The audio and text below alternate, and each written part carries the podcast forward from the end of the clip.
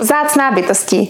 Vítej u další epizody našeho podcastu o józe, meditaci a o znameních. Náš dnešní díl, naše dnešní epizoda se jmenuje Jak se sledují znamení a proč.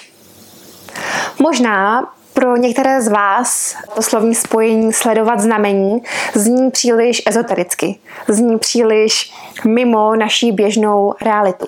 Avšak já věřím, že i ty nejzarytější racionalisté, lidé, kteří stojí pevně nohama na zemi, někdy zažili takový ten moment přesahu. Moment, že někdo něco nevysvětlitelného šeptá zprávu, šeptá určité poselství. Něco bylo ve větru, něco bylo ve vzduchu. Avšak naše racionální mysl to nemohla pochopit. A tak jsme to zkrátka dali stranou, aby nás to nerušilo v jistotě toho racionálního uvažování. Z hloubky své duše věřím, že sledovat znamení není nic ezoterického, není to mimo naší realitu. Naše babičky to věděly. Pro naše předky to bylo samozřejmostí. Bylo to součástí každého dne. Sledovat směr větru, let ptáků, takovou tu esenci, která se nese vzduchem a kterou můžeme zachytit, pokud máme zbystřené smysly do přítomnosti a která nám může předat zprávu, kterou bychom racionální myslí nikdy nevymysleli. Pojďme se tady pozastavit na tou naší racionální myslí. Rozhodně nechci táhnout do boje proti logickému uvažování. To bych nerada, aby to tak působilo. Avšak já věřím a ve svém životě to takhle aplikuji, že racionální uvažování, logické uvažování má své místo, ale to místo je omezené. Racionální uvažování pro mě není všemocný pán. Není to ta poslední instance, podle které se rozhoduju, jak nás to možná učili ve škole.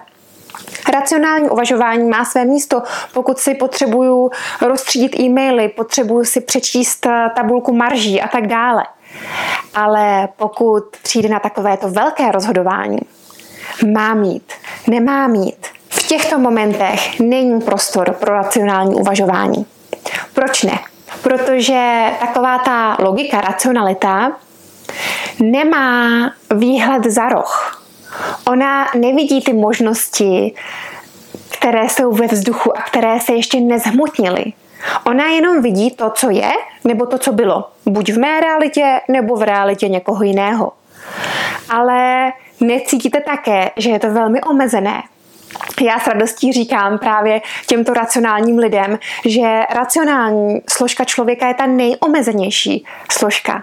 Protože pokud chceme dokonce i vymyslet, kdybych teda použila to slovo vymyslet, něco nového, pokud chceme zažít, a tady to je pro mě ještě mnohem stěžejnější, než vymyslet něco, pokud chceme zažít něco nového, pokud chceme výjít ze své komfortní zóny a žít život hrdiny, žít život bez toho, abych se bála bolesti a bez toho, aniž bych ulpívala na příjemných pocitech. Život hrdiny, Potom je zapotřebí sledovat znamení, protože ona právě vidí za ten roh, na rozdíl od racionální mysli. Takže absolutní mír s racionální myslí, umím ji používat, vím, kdy ji mám používat a také vím, kdy ji nepoužívat. Proč je tak důležité vidět za ten roh, cítit ty možnosti ve vzduchu?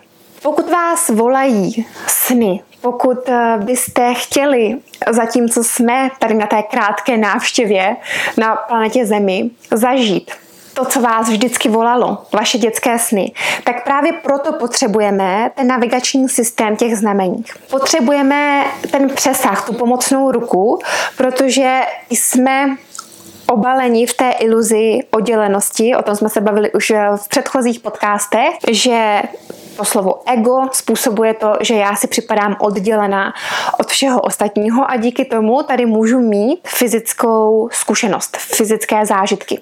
Avšak díky této oddělenosti, i když si díky ní můžeme hrát, kvůli ní bych měla říct ne díky ní, ale kvůli ní právě těžko čtu ze vzduchu a z pohybu listí na zemi, kudy vede má cesta. A pokud nevím, kudy vede má cesta, tak se budu urputně držet právě těch ehm, takových těch bezpečných rozhodnutí nebo správných rozhodnutí. Takhle se to dělá, takhle to dělají všichni. A nebo když jsem říkala to bezpečné rozhodnutí, tak tím myslím to rozhodnutí hlavně moc neriskovat. Co kdyby se mi něco stalo? Nebo co kdyby se stalo něco někomu blízkému? Právě tyto strachy, že udělám chybu ty nás brzdí na cestě naplňování těch dětských snů, těch barevných, šťavnatých. Ty nás brzdí v tom, abychom vystoupili z té komfortní zóny. Pojďme se tady pozastavit teď nad tím, co to je komfortní zóna. Komfortní zóna je to, co znám, kde jsem v pohodlí. Je to známé, je to pohodlné, je to bezpečné, je to jisté, zdánlivě jisté samozřejmě, ale je to také trošku takové jako stereotypní, možná až nudné, nevím, jak to cítíte, eh, takové opakující. A je to také naplněné kontrolou, protože tohle je moje pohodlí, tady to je moje bezpečná zóna a to si musím uchovat právě proto, aby se mi nic nestalo. No a jak se tak, eh, tak jako lebedíme v té komfortní zóně, tak ale stále přemýšlíme nad tím, jaké by to bylo, kdybych si splnila ten dětský sen a jaké to asi je žít takhle. A co to je vlastně svoboda? Takže pokud máme tyto mm, otázky nebo tato volání, je zapotřebí se podívat mimo komfortní zónu. Jak asi tušíme, mimo komfortní zónu to je nekomfortní. To znamená, tam fouká, je tam zima, jsme tam sami, ale ten svěží vítr, ten, představte si ten horský vzduch, ty výhledy na svět, ty za to nepohodlí stojí. Pokud se podíváte zpátky na svůj život, tak já věřím, že ty momenty, takové ty, které si opravdu pamatujete navždycky, ty, které vám právě vzali dech, byly ty momenty, kdy jste byli mimo komfortní zónu. V té komfortní zóně totiž už všechny ty sny jsou naplněné. Tam už není co naplňovat, tam je právě jenom to udržování, aby se náhodou něco nezměnilo. Přitom princip vesmíru je pohyb, takže to udržování stojí strašné úsilí. A to úsilí, které bychom normálně mohli právě věnovat té odvaze výjít za komfortní zónu, to úsilí v té komfortní zóně nás vyčerpává. Dělá nám uh, stavy úzkostí, způsobuje takové ty chronické únavy, takové to, že opravdu už se mi vlastně nechce nic dělat. Budu chvilinku mluvit za sebe. Často se mi nechtělo mimo komfortní zónu. Avšak to volání bylo pro mě vždy silnější. Když jsem zaslechla to volání, a to volání může přijít zevnitř, to se může cítit jako kdyby to bylo ze srdce, ale můžete to cítit také jako kdyby takový hlásek jemný, který říká, pojď sem, tohle si vždycky chtěla zažít. Pokud jsem to ve svém životě cítila nebo cítím, tak pro mě otázka komfortu nebo diskomfortu není otázka. Pro mě v tu chvíli není otázek. Já jdu, protože věřím své duši, protože věřím znamením, Mimochodem jsou to znamení, která mi posílá má duše právě, protože oni vidí za ten roh, jak jsme si povídali na začátku. No a za tím rohem to ano fouká. Eh, jsou tam situace, které bychom nemohli úplně popsat jako příjemné, ale je tam ten život plný, šťavnatý a věřím, že tam je ten život, pro který jsme sem přišli. Život člověka, který tvoří, který nelpí na svém vlastním životě, i když si ho zcela váží, který sem přišel, aby vytvářel nové a aby zažil, jaké to je, když se skrze nás zde v tom fyzickém světě nebo v tom, co se zdá jako fyzický svět, zahmotní něco nového. Tomu se říká umění. A tomu se říká také mistrovství. Jednou jsem seděla v letadle a bylo takové už to přítmí, už se zhasínala světla a najednou ke mně přišla zpráva, se sny se nedělají kompromisy. Takže pokud máte v minulosti, měli jste určitý sen, přání, a řekli jste si, ne, to prostě to nejde, to je moc, to já si to nezasloužím. 50 milionů důvodů, proč by to nešlo, samozřejmě to chápu. A tak jako na něj prostě ho odsunete, protože chtít to a nemít to strašně bolí, že? Právě to odloučení, když to chci, ale není to, tak to bolí. Tak já to radši nebudu chtít teda. a udělala jsem, nebo možná, že i vy jste udělali tak v minulosti se svým snem kompromis. A co se stane? Proč mi vesmír řekl, se sny se nedělají kompromisy? Ten sen existuje, on nezmizel. Všechno, co se kdy myslelo, je v akášickém záznamu. A jediné, co vesmír chce a má duše, je právě, aby se toto přání skrze mě zhmotnilo veškeré důvody, proč to nejde a samozřejmě já už už slyším, že mi lidé eh, říkají nebo mi píšou, No, to by se to říká, ty nemáš tři děti, dva psy a já nevím co. A to je úplně jedno, jo? Každý má ten svůj důvod, proč to nejde. A já to ctím, já to ctím. Avšak to volání toho dětského snu se bude projevovat tak i tak. Je jedno, kolik máme důvodů, proč to neslyšet a já to radši nebudu chtít. Já už to nechci, já jsem to chtěla. Ono se to vždycky nějak jakoby přiblíží. Je jako taková nějaká taková sublimace, ono se to jako sublimuje do různých podob a forem, ale je to pořád přítomné. A ta přítomnost tady toho nenaplněného přání není příjemná také, i když jsme v komfortní zóně. Takže nemyslíte, že by bylo lepší začít krůček po krůčku sledovat znamení. Sledovat znamení neznamená, že tady prostě zahodím celý svůj život a svoje domácí mazlíčky a půjdu prostě cestovat na Aljašku. Vůbec ne. Eh, já věřím, že cesta krůček po krůčku je mnohem lepší, řekla bych, eh, když to se zní jako porovnávání, než takové ty kvantové skoky, protože je potřeba být na to připraven. Na to, co je mimo komfortní zónu, je ehm, potřeba určitého tréninku, výcviku, protože když tam skočíme, tak nás to opravdu může prostě semlít, když na to nebudeme připraveni. Takže já jsem zastánce radši krůček po krůčku. Protože když je to krůček po krůčku, tak si vystavíme takový určitý základ, takovou důvěru sama v sobě, důvěru ve znamení a potom tou důvěrou už málo co otřese. Když to, když prostě všechno zahodím v jednu sekundu, skočím do toho, protože mě to volalo, ale nemám tu důvěru vybudovanou, nemám vybudovanou důvěru ve znamení, tak potom ve chvíli, kdy to právě bude foukat, a ono to bude foukat asi, třeba ne, tak uh, já se můžu, mě to může kopnout úplně, úplně ještě víc, než eh, kde jsem byla, hlouběji do té komfortní zóny původní, protože zkrátka se nebudu mít čeho chytnout. Takže já jsem zastánce kruček po kručku, avšak kdo chce dělat kvantové skoky, ať dělají lidé kvantové skoky, eh, každému funguje něco jiného.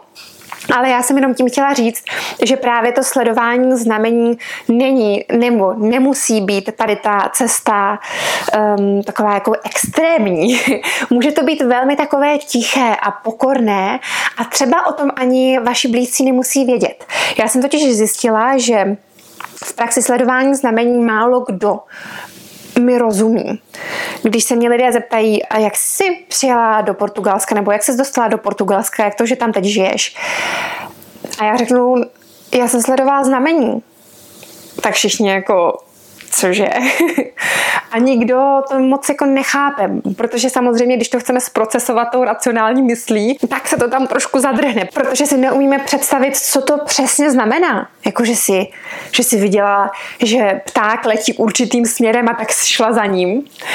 Ne, to tak, takhle to rozhodně není. Ale co jsem chtěla říct je, že si vybírám, komu říkám, detaily o mé cestě sledování znamení. Skoro nikomu neříkám o tom, jaká specificky ta znamení byla a přesně, co mi řekla. Protože to jsou ty momenty, kdy tomu téměř nikdo nemůže porozumět, protože to je moje vlastní řeč mezi mnou a mou duší. Takže pro mě je to jedna z nejintimnějších věcí a právě nechci, aby lidé, kteří tomu třeba úplně nerozumí nebo eh, s tím nerezonují, aby mi to, aby mi tam nehodili tu moji racionalitu. Když řeknou, Například, a tak jako když si viděla tenhle pohyb eh, větru, tak já jsem to ale taky viděl. A pro mě to nic neřeklo. Protože znamení jsou absolutně individuální, jsou unikátní. Pro každého znamená jedna věc něco jiného a také neustále měnící se kontext.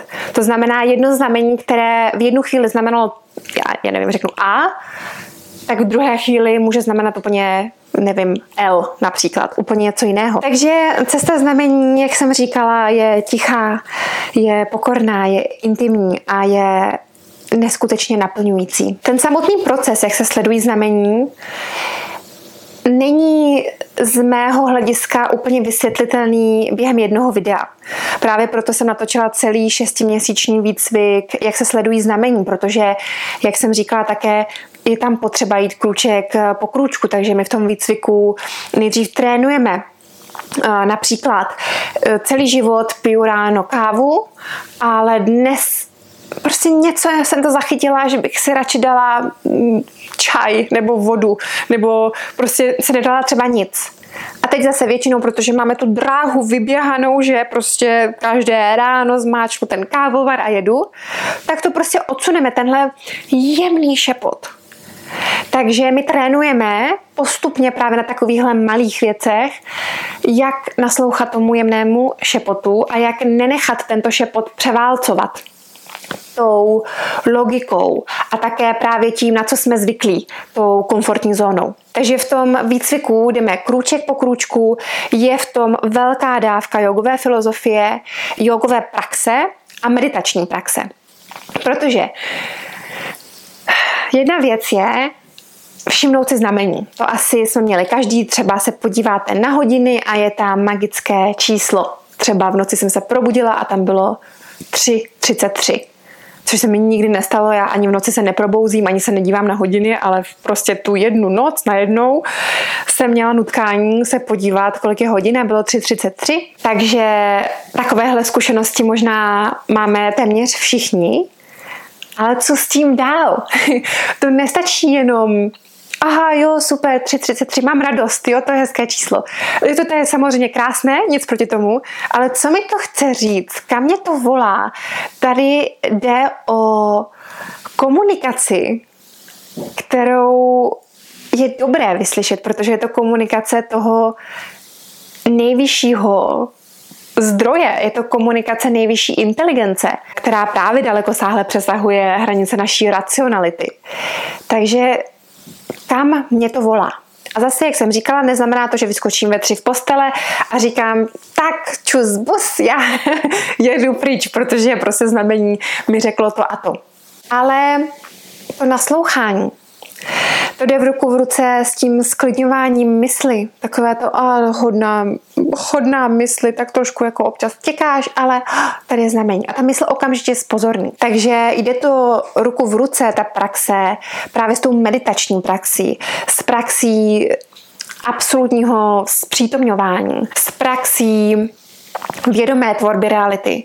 Je to praxe odvahy, protože sledovat znamení nemůže právě ten člověk, který má strach z toho, že udělá chybu. To nejde. To prostě, pokud máme strach, že uděláme chybu, znamená, že si připadáme, že jsme oddělení, to znamená, nemáme ten prožitek meditační té jednoty a že nemůžeme udělat chybu, protože jsme tady jenom na návštěvě. A hlavně ten člověk, který má strach, že by udělal chybu, nepůjde za tím znamením. On si ho třeba i možná všimne toho znamení, ale nepůjde za ním právě kvůli tomu strachu. Takže velká část toho tréninku je věnovaná právě odvaze, protože odvaha je důvěra. Důvěra, jak jsem o ní mluvila před chvilkou, ve znamení, v naší duši. A pojďme tady ještě se pozastavit nad tím, co to vlastně teda ta znamení jsou.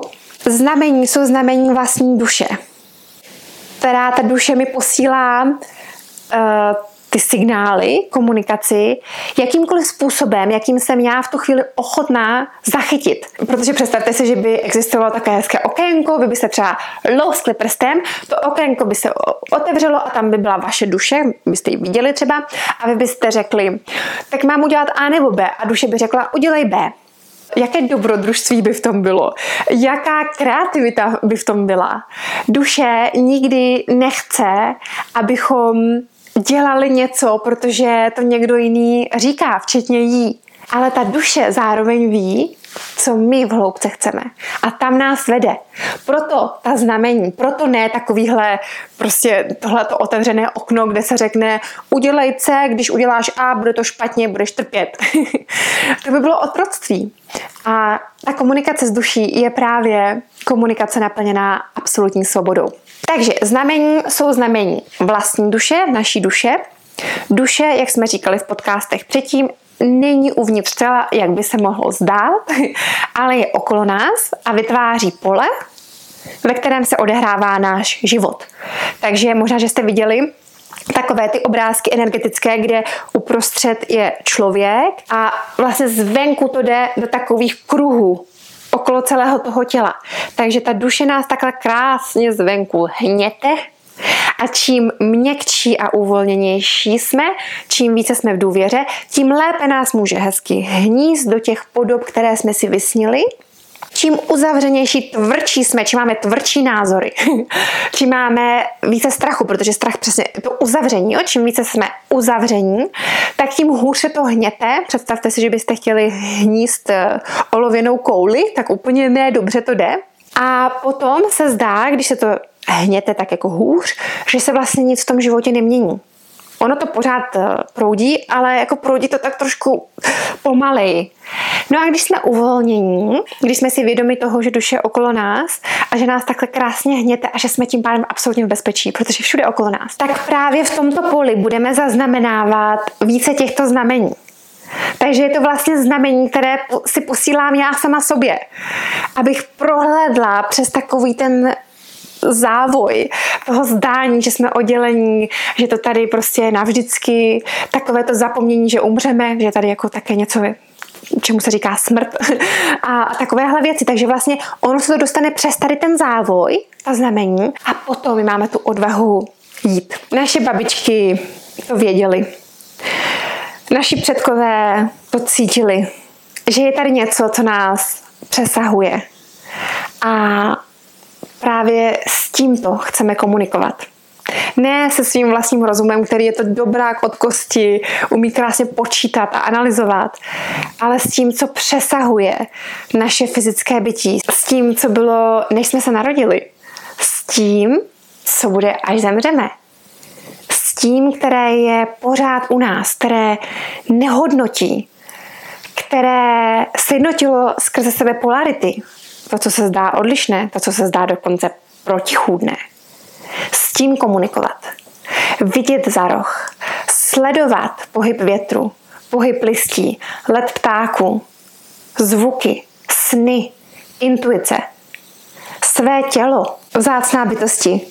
Pokud to s tebou rezonuje, neváhej. Mm, slyšela jsem někde, že nemáme čas nemít čas. Jsou určité věci, které jsou velmi důležité. Náš výcvik, jak se sledují znamení, se otevírá jednou za čas, podle toho, jak nám říkají znamení, takže sleduj, kdy se registrace otevře. Můžeš vyzkoušet jenom jeden měsíc, nemusíš projít všema šesti, takže pokud to s tebou nebude rezonovat, můžeš skončit kdykoliv. Náš výcvik je založen na absolutní svobodě a na také zodpovědnosti každého z nás za tvorbu vlastního života, takže je to všechno přátelské, podporující a otevřené. A pokud se v tomto výcviku uvidíme, ať už virtuálně nebo naživo, budeme obrovskou ctí, protože společně dokážeme cokoliv. Jsem šťastná, že jste z Yoga Life Happy Life a těším se na vás v další epizodě. Naschledanou.